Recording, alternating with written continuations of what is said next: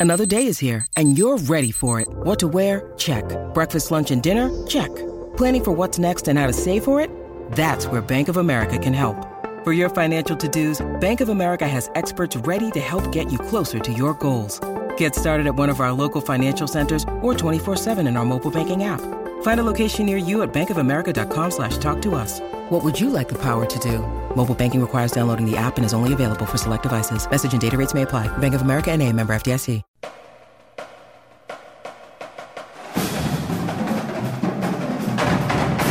Gamecocks a winner today in Charlotte, 35-28 over North Carolina State. Colin Taylor joining me, Emerson Phillips, for post-game reaction here on Gamecock Central Radio. Colin, South Carolina dominated statistically by NC State. You look at the final numbers. NC State outgained South Carolina 504 to 248.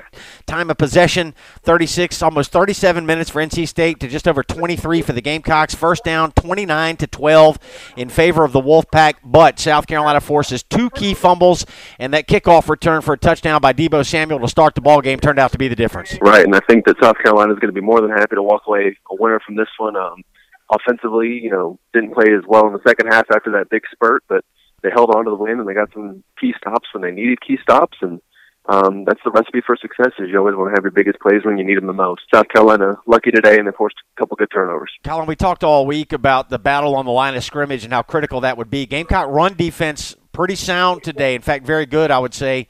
Uh, North Carolina State had just uh, 89 rushing yards on 35 attempts. That's 2.5 yards a carry. Gamecocks didn't run it any better, only 33 yards on the ground for South Carolina. But again, the Gamecocks' ability to create some key turnovers and special teams we talked about this week as well uh, proved to be the difference. And the Gamecocks certainly happy to get this win, although I don't think anybody walks away from this game feeling like South Carolina is going to be a world beater this year. Still room for improvement, I would say. Right. I think that, you know, you obviously have to look at that passing defense. Um, there's room for improvement. They were carved up through the first half and a lot of the second half. Um, once NC State got their feet under them after that six minute stretch in the third quarter. Um, but yeah, NC State had their way offensively through the passing game. Um, I think you really have to shore that up. Uh, Jam Williams seemed to get taken advantage of early. Um, JaMarcus King didn't have his, his best game today. Um, but I think that there, there's room for improvement there. And I think offensively, um, execution in the late stages of the game is another thing they're going to look at and try and uh, better moving forward. Three touchdowns today for Deebo Samuel, five receptions for 83 yards and two receiving scores, and that 97-yard return for a TD at the opening kickoff to start the ball game. Jake Bentley, 17 of 29 for 215 yards, three touchdowns, and one interception. Rico Dowdle, 12 carries, 27 yards, and one TD. We did not see Ty'Son Williams in this game, uh, Colin. That was a bit of a surprise to me. And just one carry for A.J. Turner was largely Rico Dowdle on the ground. Right. I, uh, I think we all expected a little bit more out of that, but Rico Dowdle had a pretty good game. He had two touchdowns, uh, one through the air, one on the ground, and uh, played pretty well. So I think that he's obviously running back going forward, and they're going to try to find more ways to incorporate A.J. Turner and Ty'Son Williams more in the run game.